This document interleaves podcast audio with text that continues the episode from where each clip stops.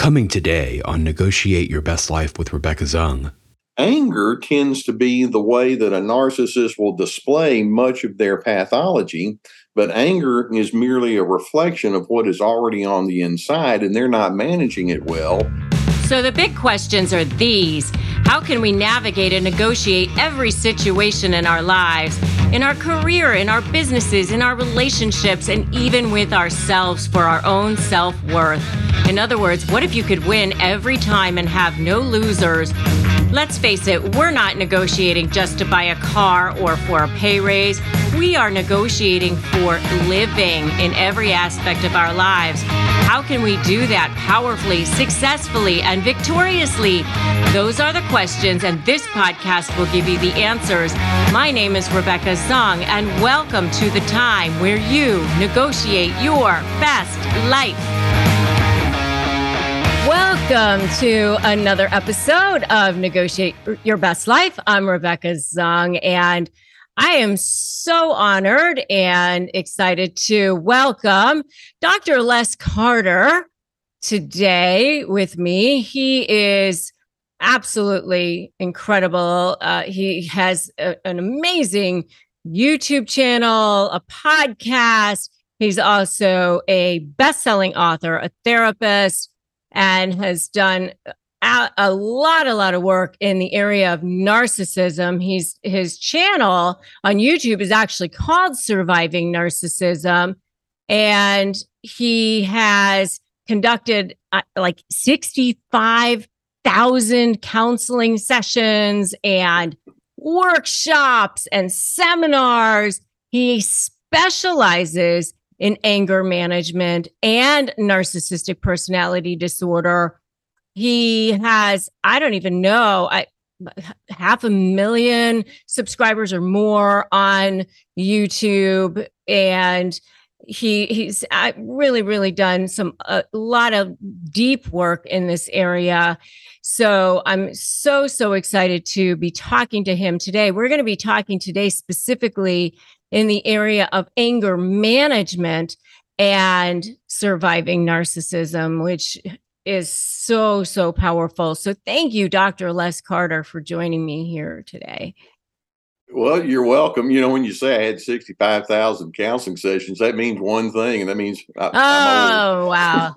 I've been around and done a uh, lot. Yeah. Yeah. So, well, uh, yeah. I mean, you say you're semi retired, but I, I don't see it. I don't see how it's possible. I mean, you're still everywhere. I mean, you're doing these YouTube videos, you're doing a podcast, you're, you know, you've written all these books. I mean, you're you're still so active and you're still doing so much and you're helping so many people. You've helped really probably millions and millions of people all over the world. Well, and and you know, because you're in the field yourself, it's uh it's an honor, you know, to uh, to be able to speak. I, have I've had a an interest in this since I was literally when I was a kid. Uh, I, I, was one of those inquisitive, why is this happening kind of kid. And then to be able to do it for a profession, now I'm on the uh, the backside of my counseling practice. I did over 40 years in uh, in my therapy office, and now I've I've laid that aside, and I'm putting all of my efforts into my media stuff. So it, it's just an honor to be able to to say, here's what I've learned, and I'm a fellow sojourner. I'm I'm pleased to share what I know with anybody that would be willing to listen, and uh, and hopefully a lot of good can come yeah and and i'm i was very honored to be on your podcast recently myself and yes um but you know you really have become well known for your work in anger management ther- therapy and how did you move from there to your interest in narcissism well, Rebecca, when I was back in my doctoral internship, I was still in my 20s. Um, I had a, a, supervisor that had done quite a bit of work in terms of uh, anger management, and his uh, teaching with me, and it stuck with me all these years now, is you can tell a lot about a person's pathology or healthiness by watching how they manage conflict and uh, it's in the it's really easy for somebody to say you know i'll be nice to you if you be nice to me and everything's going really swell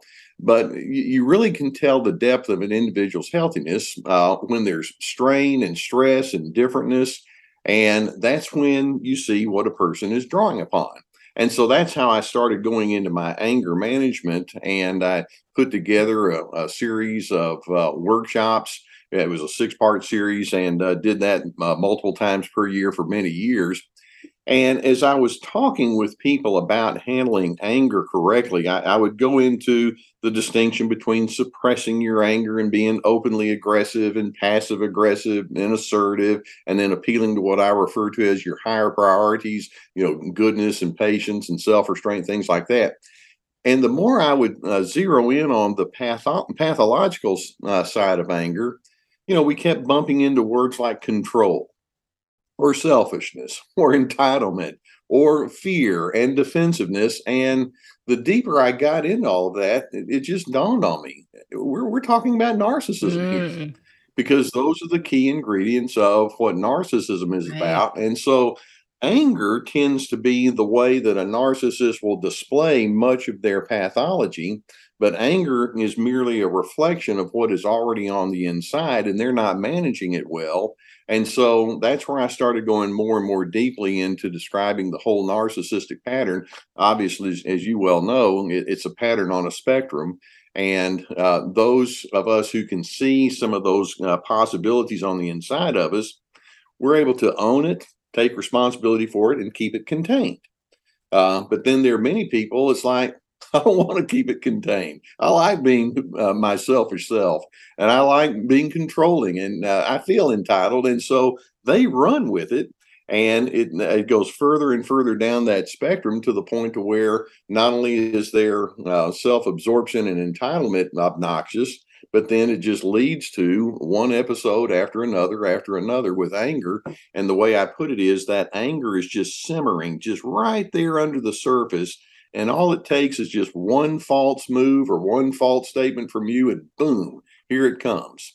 And so that's how it all just it's kind of morphed over the decades of work that I've been doing all this work. Yeah, I mean because narcissists they get triggered with that narcissistic rage, right? I mean it's like right there.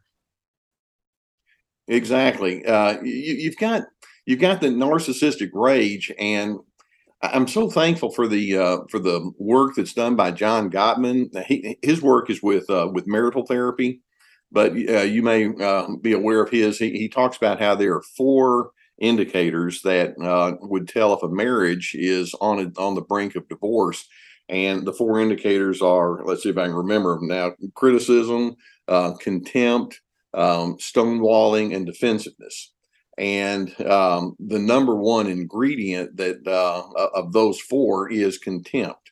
And that's its own special form of anger. And so you can take that research as it applies to marriage and you can put it in pretty much any kind of relationship whether it's in family relations or friendships or work.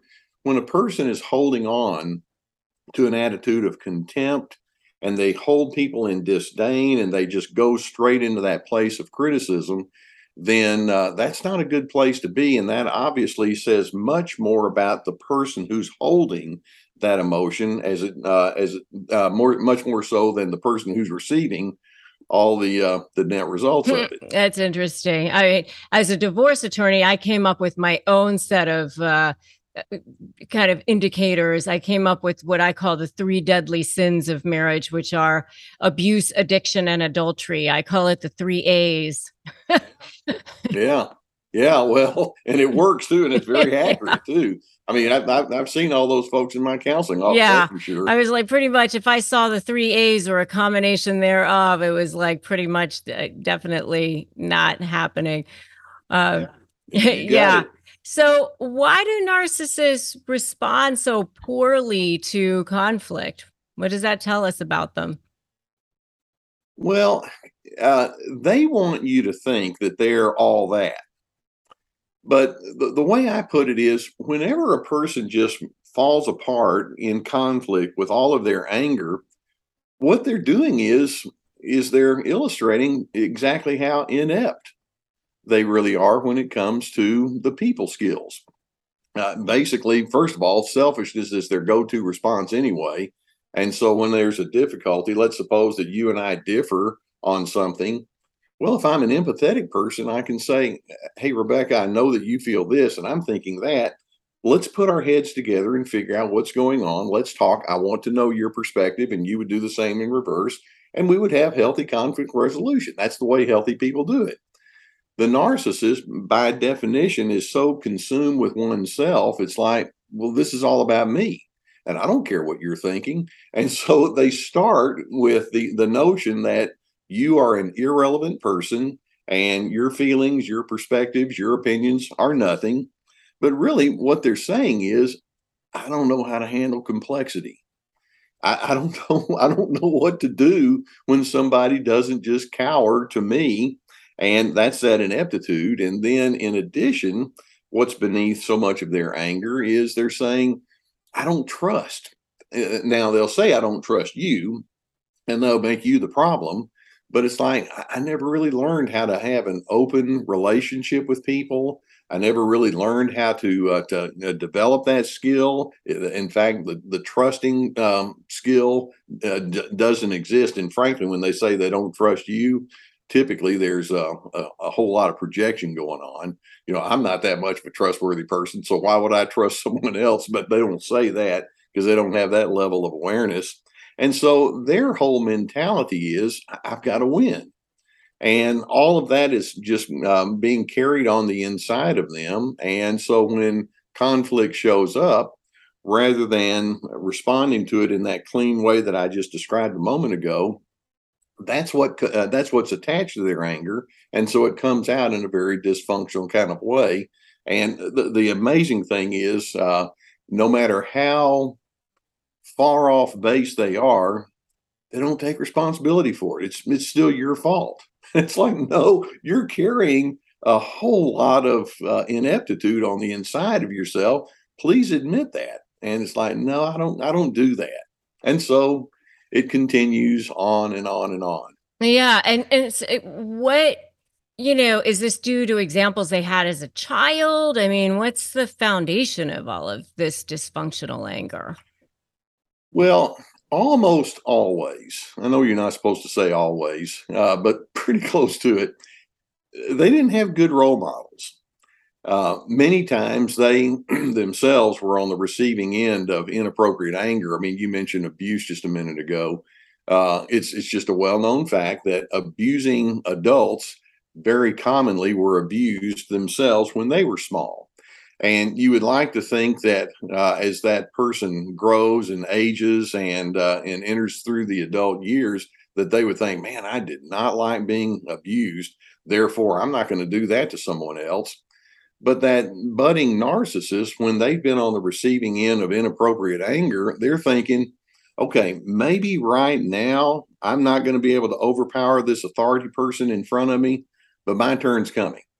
And, and so, yes, they, they probably had some very inappropriate uses of anger uh, within them uh, in, in, their own history, and so they're ju- they're just kind of compensating for that um, feeling of inadequacy that was put onto them, and then plus. Um, in their childhood, you know, most of the, the, best way to learn anything is through modeling. And if uh, if the model was not there, then they don't have anything there to draw upon and and so and then there's another term that I use. It's what I call the training of emotional incompetence. And uh, what I mean by that is, um, again, let's let's say you have a ten year old child, and that ten year old is agitated because of something that a friend did. And so, what you would do is you would sit down with that child and say, "I can tell you're feeling frustrated. Let's talk about what's going on." And they explain it to you, and you affirm, "Okay, I can appreciate this." how are we going, how are we going to manage this? What options do you have at a time like that? And when that 10 year old begin, begins blaming the other kid, it's like, okay, I understand that other kid's uh, uh, not handling things well, but where do you want to go? Who do you want to be? And so uh, you you have to train a child to individualize and think for themselves and uh, have this notion that says I'm capable of managing my emotions. I just need to figure out uh, how that fits in my specific circumstances. Um, most people didn't have that kind of training uh, growing up. I didn't. Uh, and uh, but budding narcissists certainly did not have that kind of training. But then healthy individuals can catch up and they can go back and they can they, they can think, well, I do get to define myself, and I do get to uh, figure out what my coping skills are going to be. What would I like that to be? And that, of course, is what we refer to now as relationship boundaries. Uh, it starts with you defining yourself. The, the narcissist, you look into their deep past, none of that was there. They had the modeling, they had they were on the receiving end of a, of a lot of lousy emotion. And instead of being the one that says, "Well, I'm going to make the adjustment," they just keep uh, they keep it going, and it just can go generation to generation until someone finally says, "Enough's enough. This is not working." But typically, that narcissist in front of you is not likely to be the one that's going to say that. Yeah, and you know, here's the the the sixty five thousand dollar question that everybody always asks. You know, can they be rehabilitated? You know, every now and then you mentioned I had about 65,000 counseling off uh, sessions, and I don't know how many cases that actually represents, but a lot. Every now and then, I would get someone that would come into my office, and uh, they had some pretty uh, dysfunctional ways of engaging with people, and they would just be just gut level honest with me and say, you know, what I'm doing is not working. I don't like the person that I've become I've got to do something about it. And uh, from time to time, you get that person that comes in there, and typically it's on the uh, the backside of some sort of uh, collapse or uh, a real uh, challenge and all that they've had. And from time to time, that person would come in, and of course, I would just lick my chops on that. It's like, man, this is wonderful. This is why I do what I do. The odds of that happening are really yeah. low. Uh, unfortunately, most of the people that came into my office were the ones who were on the receiving end of that narcissist anger.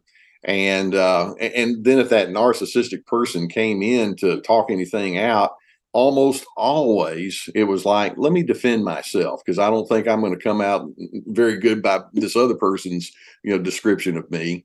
And as a result, they see therapy as being a game and they try to game the therapist. And the therapist, in this case, it would be me, would have to be smart enough to know what's going on.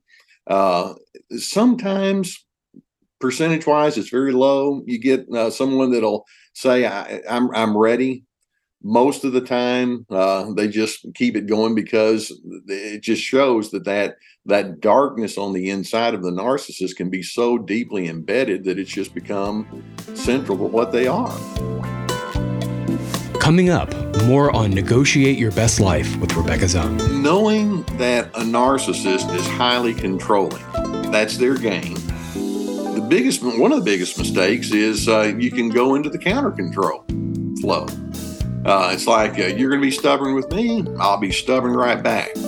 Back to school season is coming up, which can be difficult for those going through a divorce, especially when child safety is a concern. And here at Negotiate Your Best Life, my mission is definitely one to help divorced couples prepare, especially when narcissists are involved. And as you all know, I've partnered with SoberLink for a long time.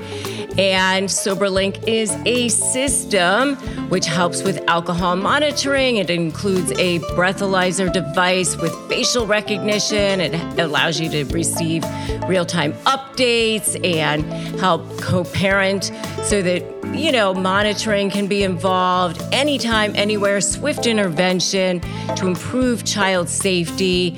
And they're offering free packets right now. Go grab them. They've got checklists, communication tips, and more. Get your free packet right now. Soberlink.com forward slash negotiate. Are you struggling with how to negotiate and win?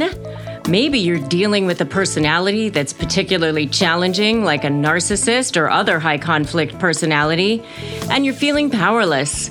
Make sure to download my free Win My Negotiation cheat sheet at www.winmynegotiation.com.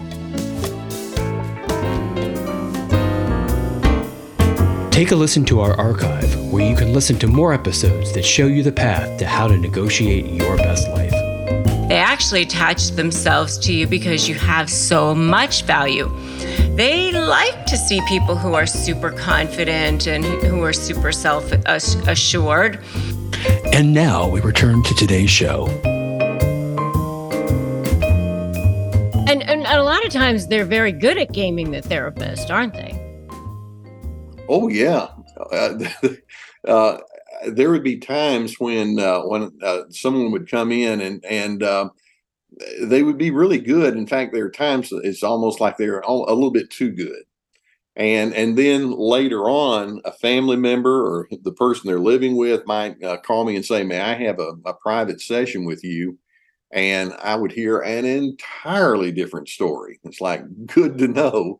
And uh, one of the things that can be helpful uh, when you're dealing with a narcissist is to make sure that there is uh, is open accountability and, and input from uh, friends or family members or coworkers uh, that they're willing to fess up to. But uh, you know, the the gaming narcissist doesn't particularly want you to hear from those people, and that's part of it. But yeah, that's it. To to them, it's just a competition that they want to win. Well, because I mean, a lot of times what they'll do is they'll use the person's, they'll trigger the the their victim or their target and then they'll say look that person is also contributing or that person's also just as bad right oh and that's one of their favorite games is victim yep. blaming uh, in fact uh, the way back in the 70s i think the guy was name was eric shostrom uh, wrote a book called games people play and uh, one of his favorite games was the gotcha game. Uh, the narcissist will bait you and bait you and bait you. It's kind of like poking you in the ribs with a stick. And then when you finally say, quit it, and you get mad and uh, you blow, then that person will turn around and say, How am I supposed to deal with someone as off base as you? so, gotcha. And, and narcissists love to play that game. Of course, they fail to acknowledge their contributions to that. Imagine that. They'll turn around and uh, tell the that's, therapist, that's look, they're just as bad as I am, or they're even worse, or I'm the calm one. Yeah, yeah exactly. Yeah. Exactly. It, and that's what we mean when we say it, it's just simply a game. Right, right. And and and is that part of their blame shifting when they become angry as well? Or tell us about blame shifting. Well, definitely. You know, one of the things that we say about narcissists is that they have a high level of fear and defensiveness. Well, you may have heard the old saying that the best defense is a good offense. And so part of them defending themselves is to keep you on your heels.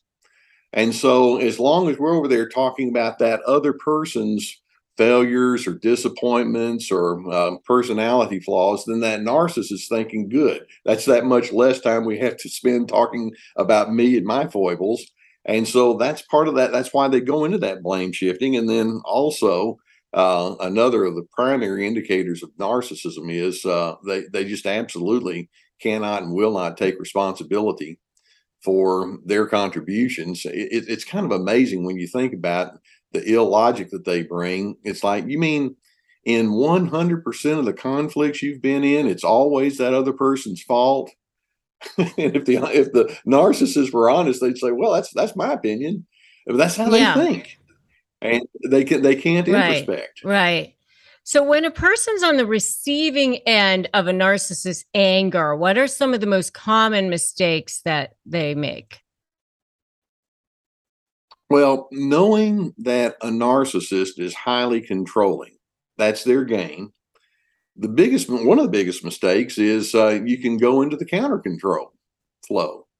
Uh, it's like uh, you're going to be stubborn with me, I'll be stubborn right back. You're going to be bossy with me, I know how to do that. Uh, you want to criticize me, I'll just shove it right back at you. And you get into this point counterpoint game, and it, it just doesn't end well for you because the narcissist is good at what they do. And so they're over there thinking, game on. So one of the biggest problems that you can do is to uh, to get uh, get yourself pulled into the point counterpoint uh, control game. Uh, another is um, you can kind of go into what I call the the three no's: um, pleading, uh, no pleading, no coaxing, no convincing. Uh, they'll plead that you can plead your case with that narcissist. It's like, come on, don't you understand this? And then you try to give your rationale for why you, we need to get along better. And the narcissist is thinking, oh, I've got you eating out of my hand, don't I? So that's another thing that you don't want to do. Um, another, mistake that you can make is you can try to put shame on them. Uh, and you, you can be thinking, well, if I can make them feel badly enough about who they are, then maybe they'll reform. And so you can say, you know, you've got to be one of the most impossible people, and uh, everybody I know has the same opinion of you. And you can just go into all this guilt tripping onto the narcissist, and you know what the narcissist is going to do. Uh, they're going to. It's called boomerang communication. They're going to sling it right back at you. Uh, or another mistake that you can make is you can go into the appeasement mode uh, and try to be a people pleaser. We call that fawning. You know, just fawning all over them. I'll do anything I have to do to uh, to keep you uh, from being mad at me, so you wind up playing an, an enabler's role. I mean, there are all sorts of things that you can do in reaction to that angry narcissist, and uh, to them, all they're thinking is this keeps the game alive, which is what I like. This is what I live for. And they want to be on the superior end of the equation every single time. And so like I say, they're good and they'll pound you into it. And then you walk away, you know, with your emotions bruised and hurting, and like you're insinuating, uh, then they have all this ammunition then to say, "See, look what, what a idiot you are." And so my thing is, okay, you, you've got to know what you're you're dealing with here. This is a dysregulated person who loves to keep you dysregulated because it keeps the focus off of themselves and uh, you, you, need to know the, the game. And, and I know as an attorney for you, uh, I'm sure you had to coach your your clients up left and right on that one. Yeah, well, I mean, and that, that gets them you're back into the mud. Now they're like, we're all right. Now we're back into it. Now we're going again. You know, like now we got supply. You're giving them that supply that they want. You know, I mean, once once you do that you know you're, you're sucked back into it right so you know uh, if you if you want to give them supply do it strategically you know make a choice that i'm going to do this for a reason for a purpose because you're going to get something out of it but not not because you know they're leading. You make the choice that you're leading. Exactly exactly. And uh and that that's the key thing. It's like uh, I would constantly ask people in my office and in my seminars, who sets your pace? And uh, the correct answer is, well, I guess I'm supposed to be the one that sets my pace. And it's like, okay, that's the correct answer. Now, in real life, who sets your pace? And it's it's so humbling when you realize. I think that what I'm doing is I'm allowing that narcissist to push my, push my buttons and then people will walk away thinking I, I lost me. I, I, became a person I didn't like. Uh, then I just started playing into their games, and uh, I, I don't like the version of me that comes out. And that's where we say, you know, you, you need to pull back, and and what is what I just referred to as simply individualizing. You've got to individualize. Uh, you can't assume that if things are going to move forward in a healthy way, that the narcissist is going to say, "Well, I'd like to join you," because they won't. And so uh, you uh, you decide, well, I'm going to go ahead and maintain my distinctives with or without, usually without the narcissist's blessing or coordination or cooperation. And it's easy for good old Les Carter to say that's the way to do it, but it, it so cuts against the grain of the way we're wired because most of us want to have that that uh, connectedness and that back and forth, which is why we get into relationships in the first place. And so it can feel counterintuitive, but you just got to practice self care because the narcissist sure isn't going to go into that space. No, yeah. So uh, tell tell us about calm firmness. What's that? Well, that's that's one of my favorite terms that I like to use. Um, on one hand, uh, when we when we talk about having relationship boundaries, uh, we need to have firmness. Uh, you want to know this is what does work for me. This is what does not work for me. These are the needs that I have that I don't want to negotiate.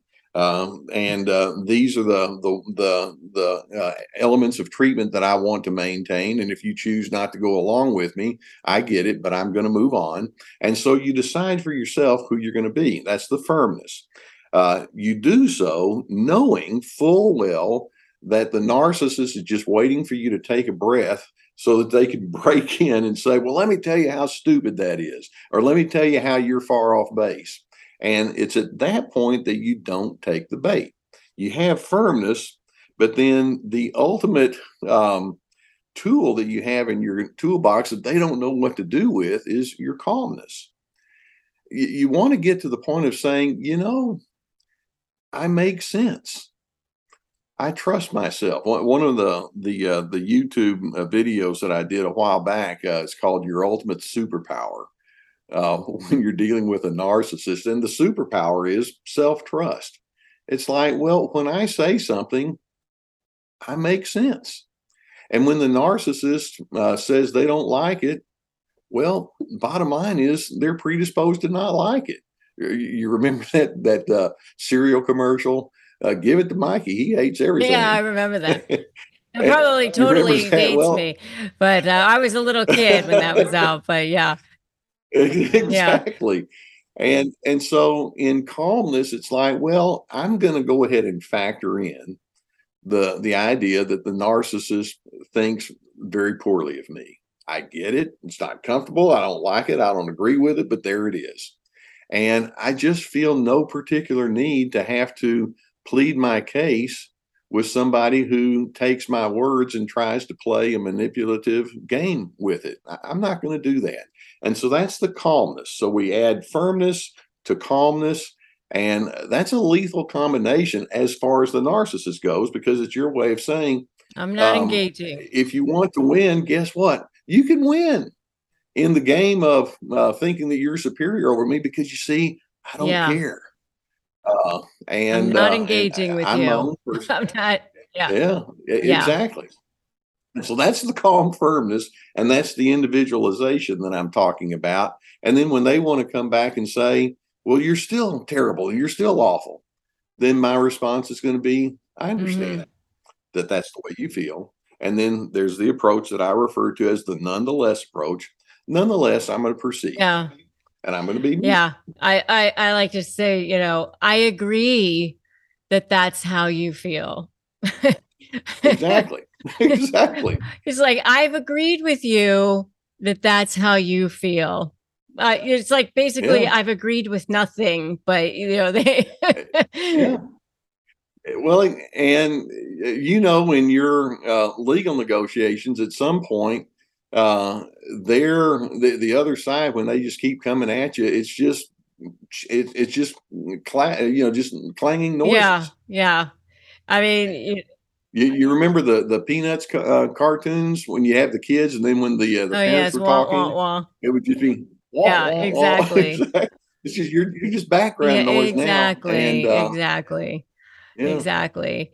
Well, I interviewed Judge Lynn Toler, uh, who was on the TV's divorce court for 17 years, and uh, and she okay. said, you know, you just watch it, like watch them go by, like as if you're watching something, you know, on television or something. just sort of like observe, start observing them as if you're observing a third party, you know you know it's it's kind of sad to say but narcissists um, eh, they can differ in the way that they play out their pathology but they're absurdly yeah, predictable. Exactly. I, I say they're heinous and horrible to deal with but in some ways simple because they are so predictable you know? Right. But um so can you ever expect a time when they will cease their anger and settle into a reasonable way of handling conflict? Well, wouldn't that be nice? But uh, we, we go back to the fact that they're, they, they carry this ineptitude that uh, they would have to first admit. Uh, as a simple illustration, uh, I remember when I was in college and uh, I, I didn't have a whole lot of money at the time, and I, I needed to tune up my car. And I had a buddy, and and uh, he said, "Well, you know, I can teach you how to do it." And so what I had to do is I had to say, "Okay, you're going to need to start with the basics with me. Um, tell me what a carburetor is, and tell me what I have to do with this." And we went down to the car shop, uh, car um, part shop, and we got all the stuff. And I was able to tune my car with six dollars worth of material that it would have cost thirty nine dollars to let Jack Stexco do it And uh, and so by saying I don't know how to do it, but I'm I'm willing to learn. Uh, that's what you have to do. Now take that on a much broader level to your personality and your relating skills. The narcissist, in order to move forward, would have to say, I, am kind of in over my head here. Uh, I suspect that I could figure it out, but would you be willing to walk me through it? That's not, not in their happening. wheelhouse. Right. Uh, to them, uh, vulnerability is uh, it's kryptonite. It's like if I show myself to be vulnerable, I'm just going to melt. Like the and Wicked so, Witch of the, the West they, in the in. The... that's exact. That's exactly right. So can they? Yeah, maybe, but uh, the, the odds are so low that you just have to presume uh, uh, this person in front of me is probably not going to be the one that does it. And then I go back to my word individualization. I'm going to have to individualize my efforts um, because if uh, if I don't take care of me, I sure can't count on that narcissistic person to step in the gap and and do what's right by me. Right, exactly, exactly. Which is why, you know, I the way I teach people how to negotiate is to create leverage around potentially exposing them because that is their kryptonite. Oh, exactly. Yeah. Uh they image control is so important. Yeah. And uh absolutely. So and yeah, so you have to know yourself uh, in order to have this calm confidence I'm talking about. But part of knowing yourself is also being aware enough of that person in front of you too that you know where what they're coming at you with so that it doesn't catch you off guard. absolutely absolutely oh my gosh this was so powerful uh, i mean i want to encourage everybody to go back and listen to this episode a few times a few times and you are such a wealth of knowledge. I, I definitely want to have you back on the show again i because you are um, such a font of knowledge that this was really really really powerful. So thank you dr les carter. Where can people learn more about you? Where can they follow you? Where can they get your books and all that? Well the uh and, and by the way thank you for having me rebecca. I, I so appreciate what you do and, and what you stand for um, of course i have my youtube and that's surviving narcissism with dr les carter we have our um, uh, website, survivingnarcissism.tv, and I've got a ton of articles on there and tests and and uh, and then also that also can give you links to my podcast, which is also calling uh, called the Surviving Narcissism Podcast. So there are plenty of resources, and like I said just a few moments ago, I'm always honored when someone allows me to join them on their journey with them and uh, and so uh, you know it's out there, it's available, and I hope people can uh, make good use out of it. And uh, over there on my Surviving Narcissism channel, I, I, refer to all my followers as Team Healthy. So uh, lo- love for everybody to just come over and join me on Team yeah, Healthy. absolutely. So go check him out, go follow him, uh, go look at his resources. He is really a font of incredible information. So thank you so much for joining me here today and you are absolutely an amazing, amazing resource. So thank you. Thanks, Rebecca. My best to you. Thanks for listening to today's episode of Negotiate Your Best Life. I'm Rebecca Zung. Tune in next week for another edition of Negotiate Your Best Life. Remember, if you want more ways to slay and you want more ways to be supported, you can always join my membership at joinslay.com forward slash slay. You can always subscribe to my YouTube channel and you can always grab my free Crush My Negotiation prep worksheet at winmynegotiation.com.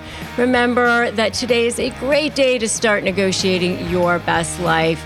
And I will definitely catch you in the next episode of Negotiate Your Best Life. Thanks so much for listening.